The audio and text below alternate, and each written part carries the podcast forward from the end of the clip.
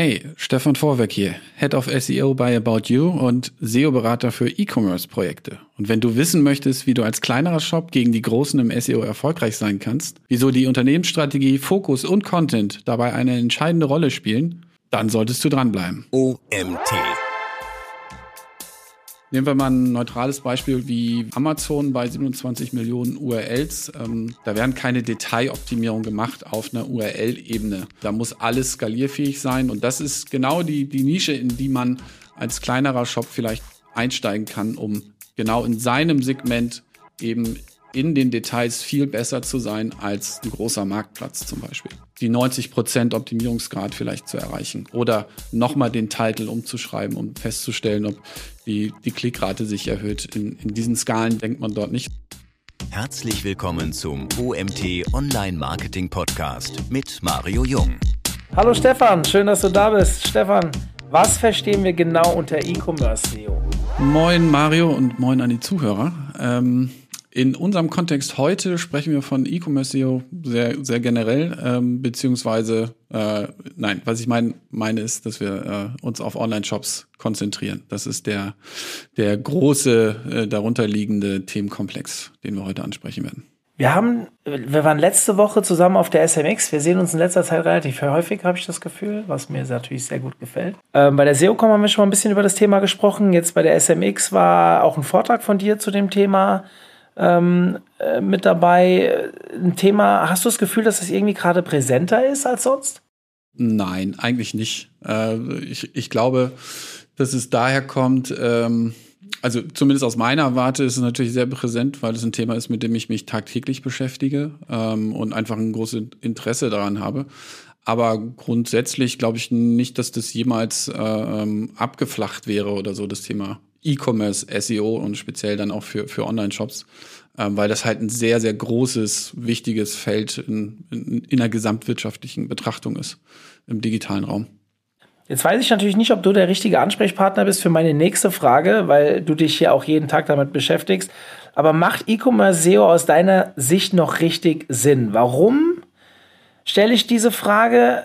Ich meine, wir wissen alle, dass diese, äh, der Suchintent, wo es um einen direkten Kauf geht, also äh, kommerzielle Suchanfragen, häufig auch schon sehr stark mit Ads belegt sind und man die organischen Treffer doch relativ versteckt oder weit nach unten geschoben findet. Würdest du als seriöser, allgemeiner Online-Marketing-Berater aktuell SEO empfehlen für einen Shop? Auf jeden Fall. Ähm, trotz der Herausforderungen, die man sieht, das sind ja nicht nur Ads, sondern auch immer mehr eigene Google-Suchintegrationen, Features, ähm, die dazu führen, dass die Nutzer vielleicht gar nicht den, den nächsten Klick machen. Ähm, trotz dieser Umstände sehe ich es als ähm, absolut relevanten Kanal auch im Traffic-Mix ähm, an. Äh, und wenn ich was anderes behaupten würde, dann äh, würde ich mich natürlich meinen eigenen Ast abschneiden. Aber grundsätzlich, die Zahlen und Daten geben es her, dass wir da auch äh, Wachstumsraten sehen oder zumindest relevanten Traffic-Anteil bei allen Shops, die ich in der Vergangenheit betreut habe ähm, und natürlich bei den Shops, die ich heutzutage betreue.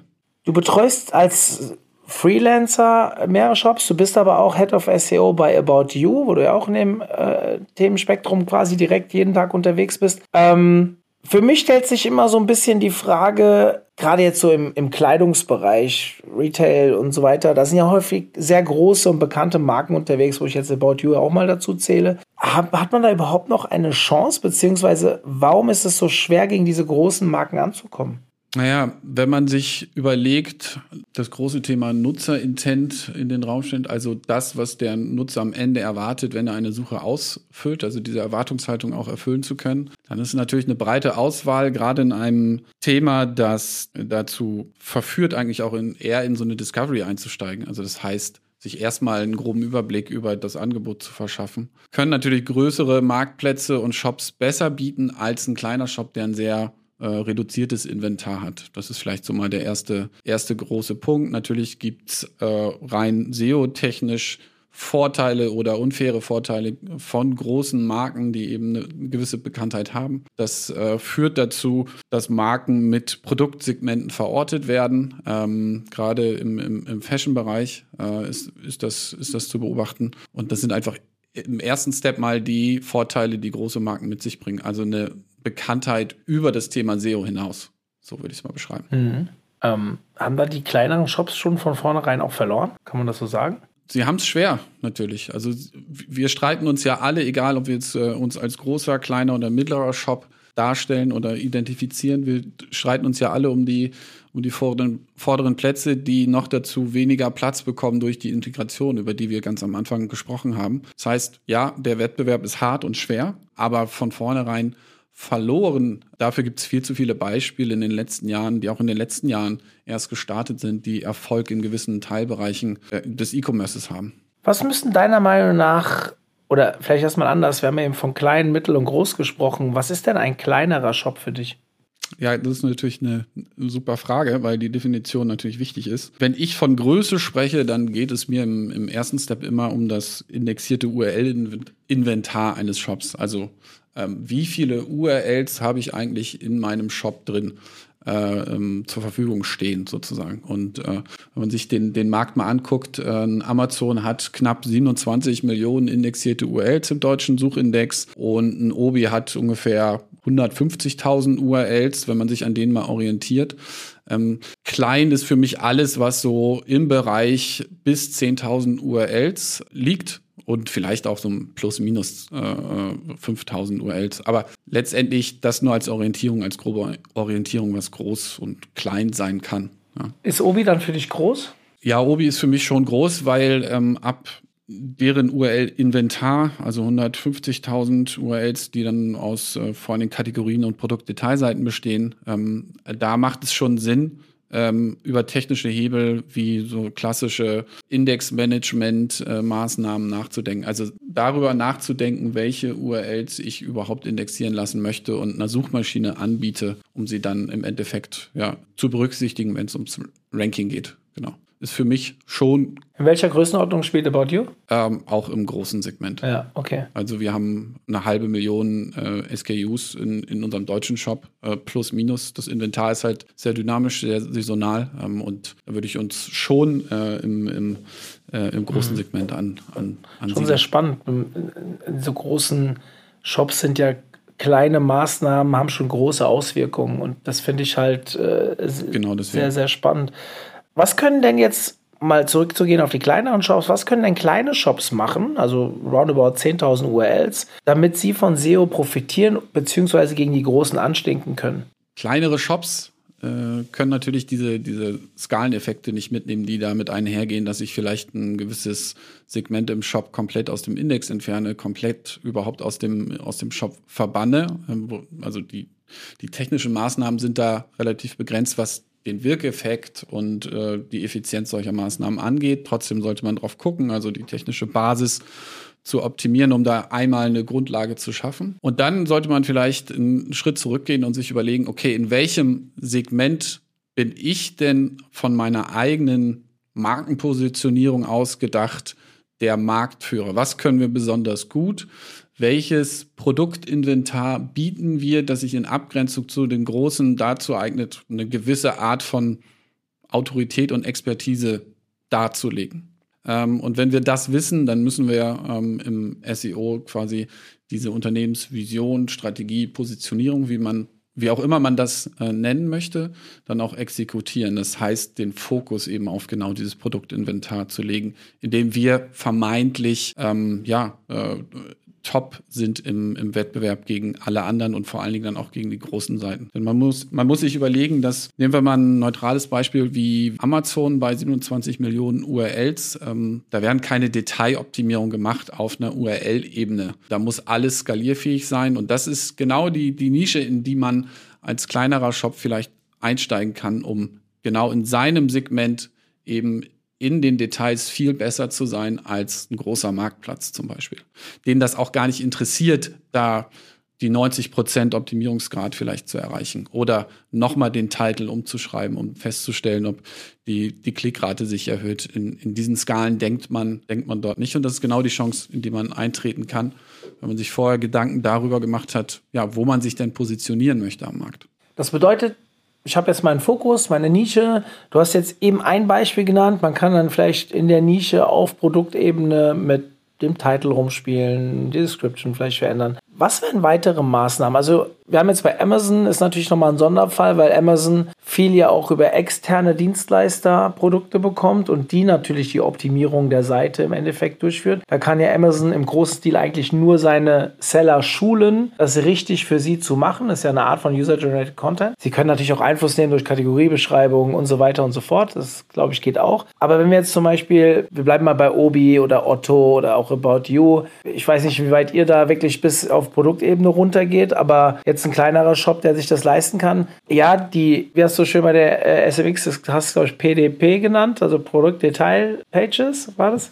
Habe ich das richtig? Product Detail Page. Genau. Ja, ich neige zum Englischen, weil ich ein internationales Team Ja, habe. dann äh, die Produktdetailseiten ja. zu optimieren. Aber was kann ich denn noch mehr machen, um mich dort in der Nische zu positionieren? Produktdetailseiten sind, sind, sind ein Weg. Ähm, natürlich auch, ähm, deswegen sagte ich, sich über Positionierung Gedanken zu machen. Das geht ja damit einher, dass ich ausreichend Produkte für ein gewisses Produktsegment habe. Äh, da spielen natürlich auch Kategorieseiten eine, ähm, eine Rolle, dass ich die quasi optimiere und ja, da eben äh, alles das spiele, äh, was es sonst im ganz normalen SEO-Spektrum eben auch geht gibt. Also äh, ratgebende Inhalte auf der Kategorie-Seite zu integrieren, ähm, das Inventar dort so darzustellen, dass ein, ein Crawler, ähm, eine Suchmaschine versteht, um was es auf dieser Seite geht. Also auch die Produktkacheln mit entsprechenden Produkttiteln zu, zu versehen und nicht irgendwelche generischen Titel dort auftreten zu lassen, um diesen Interpretationsspielraum ähm, gar nicht aufkommen zu lassen durch eine Suchmaschine, sondern ganz klar und eindeutig zu sagen, ähm, auch über die Produkttitel in den Kacheln ähm, worum geht es ja eigentlich auf, auf der Seite? Ähm, und wenn man dann nochmal einen Schritt zurückgeht, dann geht es natürlich auch um das Thema interne Verlinkung, dass man diese Produktkategorien sehr prominent auch im, im Category Tree, äh, Tree aufhängt, also im, im Kategoriebaum aufhängt ähm, und über eine Hauptnavigation verlinkt. Darauf dann eben technisch gesehen, das, was wir an Markenpositionierung strategisch als Unternehmensstrategie festgelegt haben, technisch gesehen, das auch zu replizieren in meinem Shop. Mhm. Genau. Für diejenigen, die mir schon ein bisschen länger zuhören, ich rede ja sehr häufig in meinen, in meinen Podcast über Fokus. Also sei es zum Beispiel eine, eine bestimmte Online-Marketing-Art, auf die ich mich erstmal also sei es E-Mail-Marketing, sei es SEO, erstmal konzentriere, bis die läuft, bevor ich mit drei Sachen gleichzeitig anfange. Aber auch wenn wir jetzt im SEO-Bereich sind, dass äh, bei Shops, also gerade in meinem SEO-Seminar rede ich sehr häufig davon, dass man auf Webseiten, muss jetzt kein Shop sein, kann auch eine Dienstleistungsseite sein, sich wirklich darauf konzentriert, weniger zu machen, aber das dafür richtig. Und dass man halt sagt, im Fokus, ich habe jetzt einen Bereich, vielleicht, keine Ahnung, im, im Retail-Bereich, ich, ich konzentriere mich auf Hosen, weil ich irgendeinen besonderen Stoff habe, den andere nicht haben oder wie auch immer. Und dann versuche ich natürlich auch eine ganze Themenwelt rund um diesen Stoff oder die Hose oder wie auch immer zu bauen. Sei es, dass ich Produktdetailseiten ausbaue mit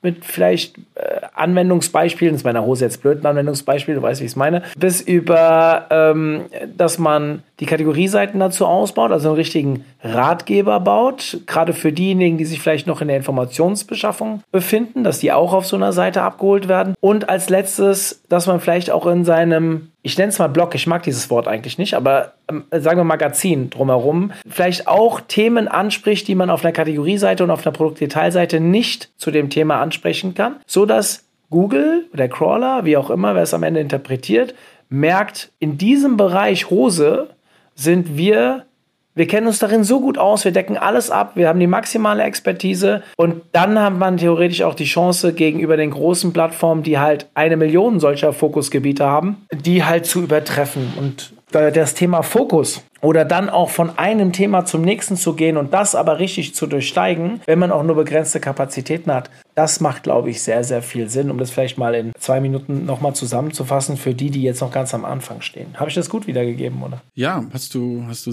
Würdest du das so unterschreiben? Würde ich äh, direkt unterschreiben und vielleicht mal ein, ein Beispiel mit, mit reinbringen, nämlich das Thema Reis bzw. Reiskocher. Ja, ähm, ähm, da gibt's die Seite reishunger.de, äh, vielleicht einigen einen Begriff, weil die eben entlang der Customer Journey überall auftreten, wo es um das Thema Reis geht. Äh, nicht nur um das Thema, das transaktionale Thema Reiskocher kaufen, sondern vor allen Dingen dann auch über Rezepte, Reisarten, wie koche ich den Reis, ähm, welches Curry, äh, welchen Reis zu welchem Curry etc. Ähm, das decken die bis zum Exzess ab über ihre unterschiedlichen Inhaltstypen und haben es eigentlich gleichzeitig geschafft, ähm, das, was sie eigentlich verkaufen, denn sie sind eigentlich aus meiner Warte ein Ein-Produkt-Shop, nämlich sie verkaufen einen Reiskocher, ja, in unterschiedlichen Varianten und vielleicht in drei unterschiedlichen äh, Ausprägungen. Es gibt den Basic und dann gibt es am anderen Ende gibt's den Deluxe und dazwischen gibt es vielleicht noch einen digitalen. Aber schlussendlich ist es halt ein Produkt und eine ganze Menge Content. Und damit schaffen sie es eigentlich entlang der Customer Journey zu jedem Zeitpunkt aufzuschlagen in den Suchergebnissen relativ prominent, sehr erfolgreich und schaffen es so, den, den Kanal SEO äh, wirklich bis ja super durchoptimiert zu exekutieren. Und ich glaube, das ist ein sehr gutes Beispiel dafür, dass auch kleinere Shops dann gegen die Marktplätze gewinnen können. Denn selbst auf Marktplätzen findet die Marke Reishunger statt und äh, schafft es mit dem eigenen Produkt dann immer wieder in den Bestsellerlisten von allen Marktplätzen aufzutauchen und selbst bei Produktvergleichsportalen wie in chip.de, wie bei Bild, äh, die auch was zum Thema Reiskocher-Vergleich schreiben, äh, sind sie immer mit in diesem Vergleichen drin und bekommen ihre Badges. Ähm, das ist schon sehr beeindruckend und eine tolle Orientierung für alle, die sich Gedanken machen jetzt äh, über, über, über unsere Theorie, die wir jetzt gerade dargelegt haben. Ähm, wie soll ich das denn, denn umsetzen? Ähm, vielleicht kann man sich dann dieses mhm. Beispiel ich einmal, parallel mal äh, aufgemacht, äh, angucken.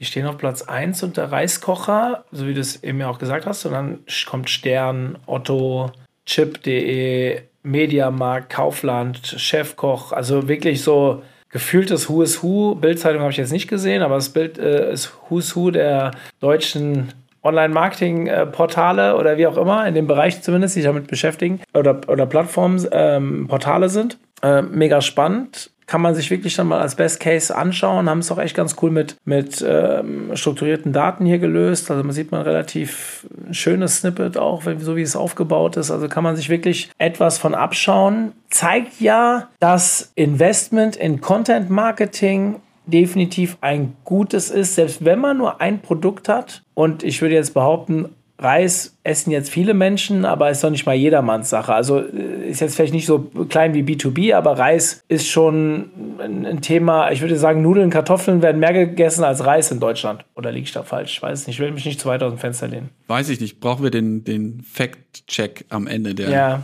der Episode. Das, aber ich glaube auch, ja. Das ist, äh, ja. Und ich sehe auch, die sind oben in den gesponserten, da besetzen sie auch fast alles. Also äh, Respekt. Machen sie gut ja, macht nur Sinn. Äh, genau. Ja. Ja. Cooles Beispiel. Ich, ich hätte dich nämlich jetzt gerne auch nach Beispielen gefragt. Also äh, hast du Beispiele kleinerer Shops, die das gut machen gegen die großen bestehen? Das hast du mir jetzt vorweggenommen. Ähm, hast du noch andere Beispiele? Gibt es noch irgendwas, wo du sagst, hier, da können wir uns auch noch was abschauen? Ja, klar, du kannst dir, kannst dir aussuchen, ob wir in den Garten gehen oder in den Nahrungsergänzungsmittelbereich. Das darfst du entscheiden. Garten. Gut. Ähm, da wir das Obi-Thema hatten, habe ich mir mal angeguckt, ähm, ja, für den, für den Talk oder für die Konferenz. Ähm, Gibt es da, gibt's da vielleicht äh, äh, Beispiele, wo Obi vielleicht nicht ganz so erfolgreich ist, weil sie natürlich auch ein sehr breites Produktsortiment abdecken und da irgendwie so der, der ja, marktbeherrschende, die marktbeherrschende Plattform sind. Und auch da gibt's Beispiele, ähm, nämlich die Gartenhaus GmbH. Ähm, die Domain lautet genau wie der Name der GmbH, nehme ich an. Ähm, und die sind eben Experte zu allem, was das Thema Gartenhaus angeht, äh, wie es der Name schon vermuten lässt. Ähm, haben natürlich auch ein bisschen Inventar zum Thema äh, Pool, Carports und Garagen und äh, ähm, Terrassendach, aber grundsätzlich sind die mal gestartet nur mit Gartenhäusern und ähm, so Werkzeughüttchen, nenne ich es mal. Ähm, und die schaffen es eigentlich in diesem Themenspektrum, das habe ich mir mal ganz konkret angeguckt, zu einem gegebenen Keyword-Set von 2500 Keywords. Die ranken äh, in diesem zu 40 Prozent der Keywords alleine. Das sind dann, ist ein monatliches Suchvolumen von über 300.000. Also alleine bedeutet, da findet Obi gar nicht statt. Ähm, Obi schafft das nur in 9 Prozent des ähm, Suchvolumens und sie teilen sich eigentlich so 50 Prozent des Suchvolumens, wenn es darum geht, dass beide in den Top 10 ranken. Wenn man sich ähm, das mal anschaut, dann in diesen 50 Prozent, wo sie sich quasi ähm, gegenseitig äh, bekriegen, so nenne ich es mal, ähm, gewinnt äh, oder liegt die Gartenhaus GmbH in über 60 Prozent der Fälle, ranken die vor Obi. Das ist eigentlich für mich ein ganz klares Indiz dafür, dass so ein spezialisierter Shop durchaus und äh, auch veritabel in dem äh, Kanal SEO gegen große Marktplätze gewinnen kann. Und das erreichen sie eigentlich dadurch, dass sie auch hier wieder einen klaren Fokus technischer Natur setzen ähm, und ihr Inventar, nämlich das Thema Gartenhaus, noch viel spezifischer segmentieren. Das bedeutet, einzelne URLs Crawlern, aber auch Nutzern zur Verfügung stellen, wie zum Beispiel für das Thema kleine Gartenhäuser. Ähm, dafür hat Obi gar keine URL ähm, und rankt da mit der allgemeinen Gartenhaus-Kategorie ähm, und rankt da halt schlechter als äh, ähm, die Gartenhaus GmbH, die nämlich auf Platz 3 an, an, ja, zu dem Zeitpunkt gerankt hat und Obi auf Platz 7, weil eben oftmals mit einer spezifischeren URL kann man diesen Nutzer, die Nutzerintention viel besser bedienen, indem man halt auch den Titel entsprechend anpasst auf das Thema kleine Gartenhäuser in dem Fall. Und das machen sie für sehr, sehr viele Fälle im Shop, für sehr, sehr viele ihre, ihres Inventars. Darüber hinaus spielen sie das Thema Content halt auch sehr gut. Ähm, das kann man sich auch angucken. Die haben auch ein Magazin, aber auch auf ihren äh, Kategorieseiten haben sie richtig hilfreiche ähm, Ratgeber integriert. Ähm, und ich finde auch das Thema Filter ähm, visuell ansprechend aufbereitet. Ähm, kann man sich auch gerne mal angucken echt cool. Also ich gucke immer so parallel gerade auf die Seiten drauf. Also echt eine frische Seite dafür. Ich kannte sie gar nicht. Bin jetzt auch nicht so unbedingt. Ich habe zwar einen Garten, aber ja, keine Ahnung. Also ist mehr so. Äh, könnte man noch mehr draus machen, nennen wir es mal so. Und ähm, Platz für ein Gartenhaus habe ich dann auch nicht, aber spannend. Also die Seite sieht echt cool aus und so auf den ersten Blick echt gut gelöst mit Filtern und Co. Also Hut ab. Ähm, schön zu sehen. Vor allem auf Platz 2 steht dann Hornbach, eine Marke, wo ich sage, ähnlich wie bei Obi bin ich nicht ganz so tief drin, aber bei Hornbach, die machen ja auch relativ viel über YouTube und Co., wo ich doch oft staunend da sitze, was für einen geilen Scheiß die eigentlich machen. Und wenn man dann sieht, dass so eine Brand gegen die Brand angeht, ankommt, ähm, dann ist das schon meiner Meinung nach motivationsfördernd für jeden kleinen mittelständischen Player, zumindest in seinem Fokusgebiet Geld in die Hand zu nehmen, um sich dort als die Nummer eins positionieren zu wollen oder auch zu können. Ja, definitiv. Und man kann es auch auch ein weiteres Indiz dafür, dass man sich da positioniert hat als, als die Domain, ist, dass es eigentlich, ähm, also Obi Gartenhaus wird irgendwie knapp 4000 Mal im Monat gesucht und Gartenhaus GmbH, also die Brand, wird halt doppelt so oft gesucht. Ja? Äh, und die steht ja für das Thema Gartenhaus, äh, mehr oder weniger. Das heißt, ähm, es ist auch ein klares Indiz dafür, dass es hier eine, dass man es geschafft hat, sich hier in diesem Markt einfach gut zu positionieren. Und das wird sich langfristig dann auswirken, auch in Suchnachfrage. Mhm. Ja. Spannend. Ich erinnere mich dumpf, dass du bei deinem Vortrag äh, bei der SEOCom vergangenes Jahr, also ist jetzt ungefähr fünf Monate her, wenn ich mich recht erinnere, November, auch auf das Thema oder auf die Chance von Featured Snippets eingegangen bist. Kannst du uns das nochmal erklären, wie wir das verstehen dürfen? Ja, absolut. Das große Thema ähm, strategische Positionierung als Marke ist äh, ist die eine Skala, die andere Skala kann sein, dass man im Operativen halt extrem exzellent unterwegs ist. Ähm, und da habe ich mal ein paar Beispiele versucht rauszufinden. Man kann ja sich also wir, wir können ranken im ganz normalen organischen Bereich ähm, und dann gibt es Überholspuren, die wir nutzen können, auch durch die unterschiedlichen SERP-Features, die Google immer immer mehr einsetzt und eins davon sind sogenannte Featured Snippets, die oberhalb der Suchergebnisse quasi ganz oben ranken, meist im informativen Suchbereich, also das heißt Keywords, wo meistens ja Artikel, Ratgeber etc. Äh, ähm, letztendlich das Ziel sind ähm, zu ranken. Und wenn man sich mal anguckt, äh, wie das für die größten Online-Shops in Deutschland aussieht oder die erfolgreichsten, sichtbarsten, stellt man fest, dass Apple so im Gesamten knapp, die haben 93.000 einzelne Featured Snippets, das heißt in 93.000 äh, ähm, Fällen tauchen die als Featured Snippet auf. Man kann davon ausgehen, dass das eine relativ hohe Klick Klickrate hat, weil die sehr prominent in den, in den Suchergebnissen gezeigt wird. Wenn man sich das mal ähm, überlegt, dass Apple.com eher ähm, transaktional gerichtet ist. Die verkaufen da auch ihre Produkte und sind eher ein Shop. Ähm, dann habe ich mir mal angeguckt, wie ein Chip.de, ähm, reiner Publisher, das Thema eigentlich für sich besetzt und wie erfolgreich die sind. Die haben nämlich 170.000 Featured Snippet Ergebnisse. Ähm, nur um das mal so in, in Relation zu setzen. Ähm, das sind dann gleich mal doppelt so viele. Für die spielt es eine noch viel größere Rolle, weil die halt lauter informative Artikel haben. Damit eigentlich auch viel, viel mehr Inventar, das in, in den Suchergebnissen dazu angezeigt wird. Und wenn wir uns auf, das sind jetzt so absolute Nummern und wer macht das? Ich habe mir dann überlegt, okay, daraus können wir jetzt noch nicht so viel, viel lernen, sondern mich interessiert es eigentlich, wer macht es denn sehr effizient? Also mit einer relativ kleinen URL-Anzahl einen hohen Faktor an gewonnenen Featured Snippets pro URL. Und da fallen zwei Handyshops auf, nämlich einmal Sparhandy und einmal deinhandy.de. Die schaffen es pro URL 20 Featured Snippet Ergebnisse zu erzeugen im, im Durchschnitt. Einmal 20 und einmal 16, aber grob gesagt, ja, jede URL erzeugt 20 Featured Snippets. Ähm, und das ist sehr interessant, weil ich denen unterstelle, dass das ein ja, geplantes Ergebnis zumindest einer Maßnahme, Taktik, äh, vielleicht auch einer Strategie ist. Und wenn man sich dann mal anguckt, ähm, wie deren Inhalte aufgebaut sind, eigentlich verkaufen die Handys und ich glaube auch Tarife zu Handys, haben natürlich aber auch ein äh, Magazinteil, der eben dafür verantwortlich ist, diese Featured Snippets zu provozieren, so nenne ich es mal. Und die schaffen das eben, indem sie zum Beispiel ihren Content extrem gut strukturieren durch Überschriften, Inhaltsverzeichnisse ähm, und eigentlich dem Nutzer, ich habe da ein Beispiel mitgebracht, da geht es um das Thema von Android zu iOS zu wechseln, Vorbereitung für den Umzug.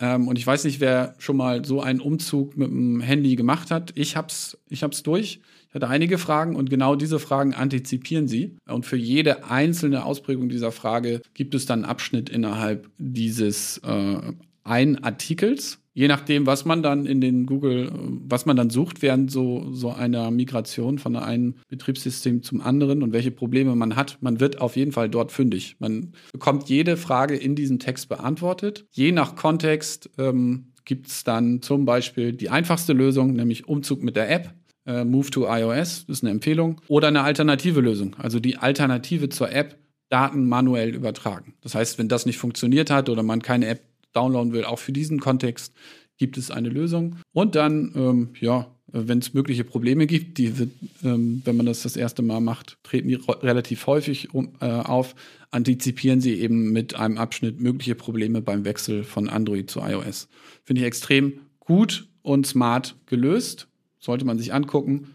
Zudem setzen sie ganz, ganz stark auf strukturierte Daten. Wenn du jetzt einem kleineren Shop Tipps geben müsstest oder darfst, nennen wir es wie wir wollen, um gegen die Großen anzukämpfen, wie würdest du priorisieren und welche Tipps würdest du dem Shop geben?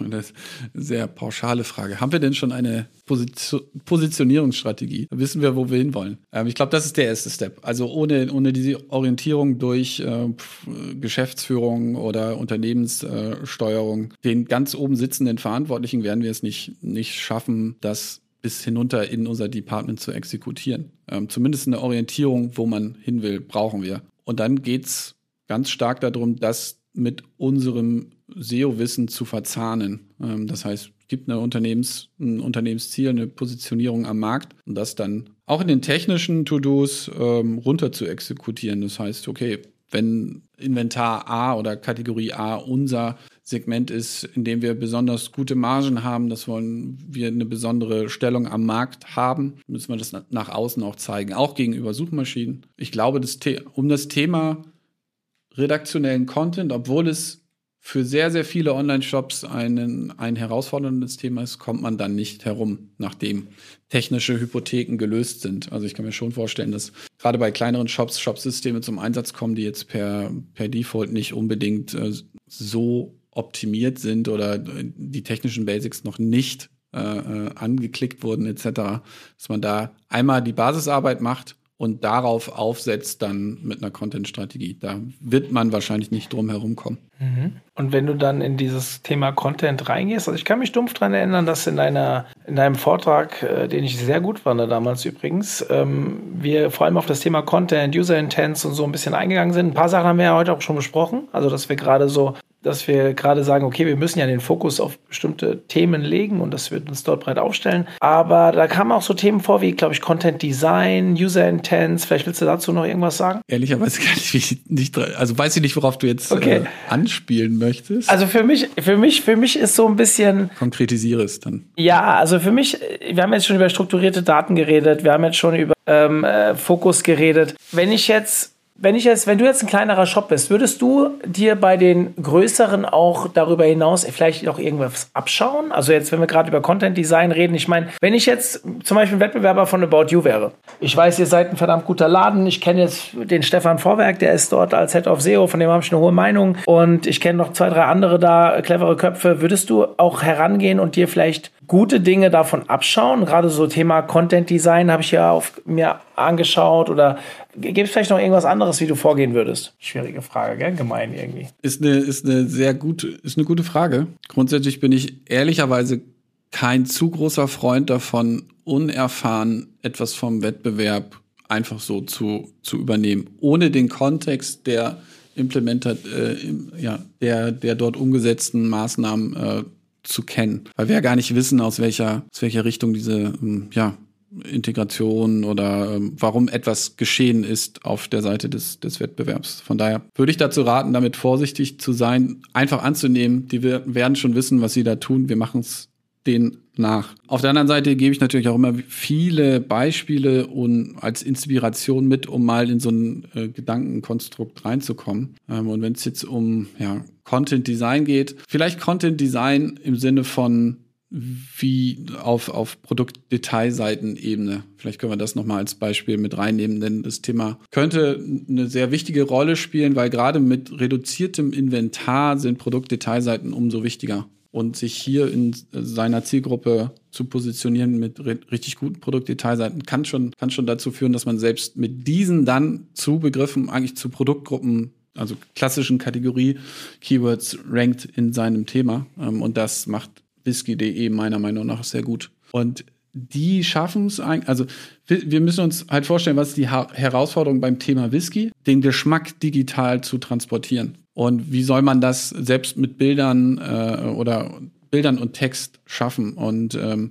sie haben sich überlegt, dass sie quasi ähm, User-Generated Content ähm, dann strukturieren und zu einer Gesamtbewertung zusammenfassen. Ähm, und diese Bewertung wird nicht einfach hingeschrieben, sondern da wird mit Icons, Icons gearbeitet, so dass man ein auch online schon ein, äh, eine gute Orientierung hat, okay, ist das jetzt ein rauchiger, ein eher schwerer Whisky oder ist es äh, etwas, etwas milder? Ähm, und das basiert auf Erfahrungen, die deren Kunden schon hatten und das wird auch dargestellt auf der Produktdetailseite. Also sehr gut gemacht, meiner Meinung nach. Ähm, und damit schaffen sie es eigentlich mit ihren Produktdetailseiten zu sehr stark nachgefragten Whisky, Whisky-Sorten, auch gegen Marktplätze wie Amazon und ein Idealo spielt da auch eine Rolle im Preisvergleich zu ranken, obwohl sie in der Regel ein bisschen teurer sind als der, als der Wettbewerb. Mhm.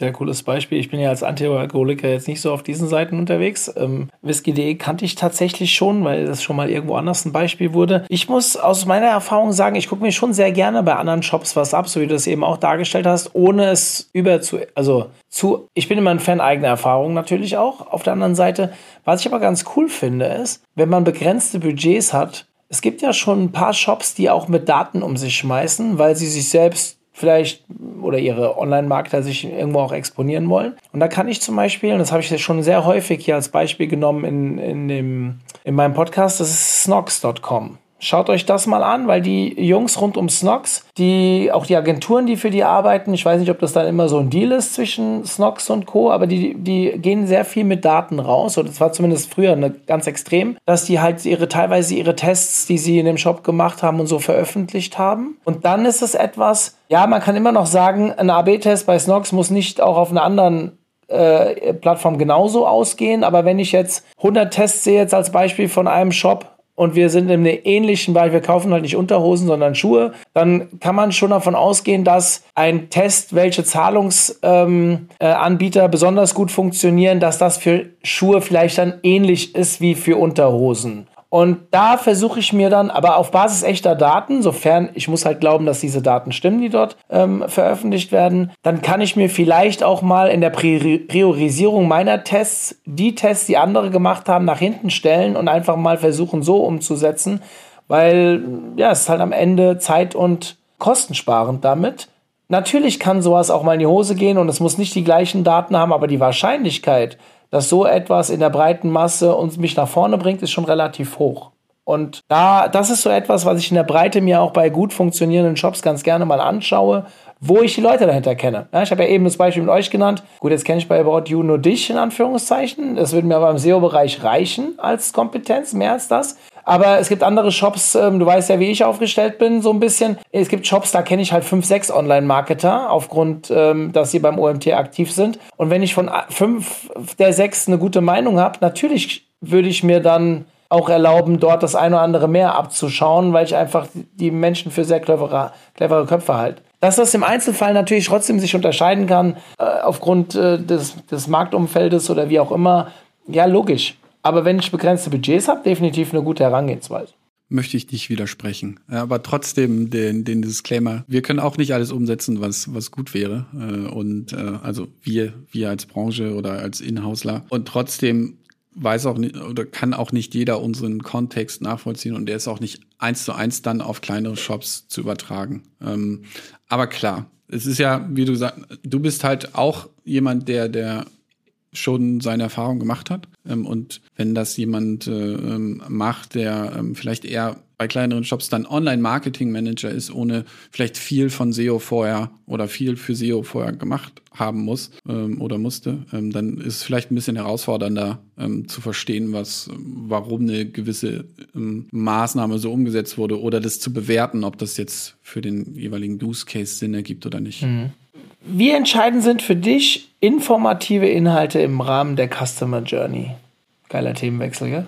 Für mich persönlich, also im, im Kontext dessen, was wir gerade besprochen haben, hatte ich ja schon herausgehoben und es zeigen ja auch die, äh, äh die Cases oder ja, die Cases, die wir gerade schon besprochen hatten, dass man ohne, ohne Inhalte in irgendeiner Art und Weise der Darreichungsform ähm, nicht bestehen wird wenn man sich als kleinerer Shop versucht, in, in, in SEO, ähm, ja, äh, dort erfolgreich zu sein. Und mit Inhalten sind ja auch Inhalte auf Produktdetailseiten gemeint, äh, genauso wie Artikel oder Inhalte in, in Magazinen oder redaktionell betreuten Bereichen von Online-Shops. Aber das ist etwas, wo ich sage, ähm, da müsst ihr aktiv werden, weil, wenn ihr euch umschaut, äh, die größeren Marktplätze spielen dieses Thema in der Regel nicht. Das ist das Einzige, was ich dazu sagen kann. Oder noch nicht. Das ist das Einzige, was ich dazu sagen kann. Weil, äh, und das wird als Frage kommen, äh, weil es natürlich relativ schwierig ist, den direkten Performance-Impact solcher Inhalte darzulegen gegenüber Entscheidern, die dann entscheiden, ob das Konzept, was man aus einer SEO-Sicht äh, sich ausdenkt zum Thema informative Inhalte, ähm, denn so Sinn ergibt oder nicht, gesamt, äh, äh, ja, für, für, die, für das Gesamtunternehmen. Ja? Und vielleicht ist das auch kein, kein großer Hebel für eine Plattform wie Amazon. Die haben ganz andere Initiativen, die ähm, vielleicht einen viel höheren Return on Invest versprechen, als eben sich mit redaktionellen Inhalten auseinanderzusetzen. Plus, redaktionelle Inhalte sind ein ganz anderer Prozess als Kategorieseiten äh, live zu stellen. Und das bedeutet, man muss sich quasi ja ein völlig anderes äh, ähm, ja, prozessuales Setup bauen, initial, wenn man das noch nicht hat. Und das ist halt immer mit einem sehr hohen Aufwand verbunden, halt auch in der, in der Organisation. Ähm, das bedeutet natürlich auch für euch, aber das bedeutet auch gleichzeitig, wenn ihr das überwindet, dass das auf jeden Fall ein Vorteil ist, um zumindest eine, eine gewisse Reichweite zu bekommen und vielleicht dann Nutzer an diesen Stellen schon in euer System zu holen mit unterschiedlichsten Integrationen wie ähm, Reißhunger macht es ganz stark über ähm, E-Book-Einträge, äh, ähm, also dass ihr E-Books downloaden könnt, Rezeptbücher etc. for free. Dafür lasst ihr natürlich eure Kontaktdaten da und ähm, das dann so hinten raus versuchen zu monetarisieren. Das ist in manchen Organisationen aber schwer zu verargumentieren. Also definitiv eine Chance für die jetzt wirklich unter euch Hörern noch nicht viel mit SEO zu tun hatten, beziehungsweise wirklich überlegen, was bringt mir denn so ein Inhalt zu irgendetwas. Also man muss ja auch in dieser Customer Journey beobachten, die Leute befinden sich ja in verschiedenen Phasen. Wenn ich mir jetzt eine Bettdecke kaufen will, dann gibt es irgendwo am Anfang äh, gut, jetzt, warum brauche ich eine Bettdecke, muss ich vielleicht nicht beantworten, aber ähm, es geht halt los mit, was für eine Beschaffenheit. Und, und es gibt ja auch irgendwann diesen, dieses auslösende Momentum, warum ich eine Bettdecke brauche. Ja, das kann ja zum Beispiel sein, ich habe Schimmel entdeckt bei meiner alten Bettdecke und ich kaufe jetzt eine neue. Oder keine Ahnung, wir haben jetzt im Durchschnitt 10 Grad kälter als letztes Jahr und ich brauche eine dickere Bettdecke. Keine Ahnung, irgendwas ist passiert. Und dann frage ich mich natürlich auch ähm, am Ende, wenn ich dann die Bettdecke, irgendwann komme ich zu dem Moment, wo ich mir vielleicht ähm, schon sicher bin, was für eine Marke ich haben will, aber nicht welchen Typ Bettdecke von einer Marke. Ich weiß nicht, ob das jetzt bei Bettdecken wirklich so tief reingeht, aber bei Schuhen wäre das zum Beispiel ein Thema. Wenn ich Laufschuhe suche, dann habe ich mich für Nike entschieden, aber welchen Nike-Schuh zum Beispiel? Dann habe ich die Bettdecke gekauft und dann kann ich aber auch, und jetzt kommen wir zu dem Thema, wo, wo ich rauf, worauf ich hinaus will. Für Amazon ist das total schwierig, eine Entität für Bettdecken zu werden, weil die haben ja alles alles. Die müssen sich ja ganz konkret damit beschäftigen. Aber für eine Bettdecken-Testseite ist das natürlich total gut, sich dort als eine Entität zu besetzen, weil die können ja ähm, die machen ja nichts anderes dann auf ihrer Website. Und dann kommen natürlich auch so Inhalte, die nach einem Sale spannend werden, wie zum Beispiel, wie, wie oft lüfte ich eine Bettdecke oder wie reinige ich eine Bettdecke. Wer das googelt, der sucht gerade keine neue, sondern der will wissen, wie er seine neu gekaufte vielleicht behandeln muss. Aber trotzdem, auch wenn ich damit jetzt vielleicht nichts verkaufe, zeige ich trotzdem Google, dass ich zu allen Themen rund um die Bettdecke Bescheid weiß und damit verstärke ich quasi das Vertrauen, das Google gegenüber mich im Thema Bettdecken hat und hilft mir so auch auf den wichtigen, essentiellen Seiten, wo ich verkaufe, besser zu ranken. Und dieses Thema Entitäten, das verstehen halt viele nicht, die, das verstehen glaube ich sogar viele SEOs noch nicht 100 Prozent, äh, die sich damit beschäftigen. Aber wenn wir uns mit diesem Thema auseinandersetzen, ich glaube, es ist ein ganz, ganz wichtiger Punkt, gerade wenn wir mit dem Thema Fake News, wo soll ich anfangen? Also das ganze Thema ähm, Expertise und was wir da jetzt alles für große Themen die letzten zwei Jahre hatten, kann ich mich halt als kleiner Shop unglaublich gut drin platzieren. Und damit ist auch die Frage beantwortet, ob ich Geld für Content in die Hand nehmen sollte, wenn er auch nicht direkt verkauft. Ich glaube, das ist nochmal runtergebrochen, vereinfacht für einen Anfänger das dargestellt. Ich hoffe, wie gesagt, äh, du kannst mich jederzeit berichtigen, wenn ich irgendwas Falsches sage oder du eine andere Meinung hast, weil es führen immer viele Wege nach Rom. Nee, grundsätzlich habe ich äh, gar, ich habe keine, keine andere Meinung. Ähm, es wird nur schwer, die, die, die reine SEO-Argumentation, die du gerade angeführt hast, nämlich dieses, ähm, dadurch bekommen wir mehr Expertise und dann rankt der transaktionale Bereich gleichzeitig auch noch besser. Ich bin davon überzeugt, ja, ähm, aber das dann tatsächlich eins zu eins in der Argumentation für Budgetentscheider zu transferieren, ist ja zumindest mein Job äh, in-house. Das wird ganz, ganz schwer, das zu machen. Das ist aber auch gleichzeitig eine große Chance. Ähm, wenn ich auf den Wettbewerb gucke, ein Bräuninger hat ein Editorial zum Beispiel, ähm, die machen das sehr gut.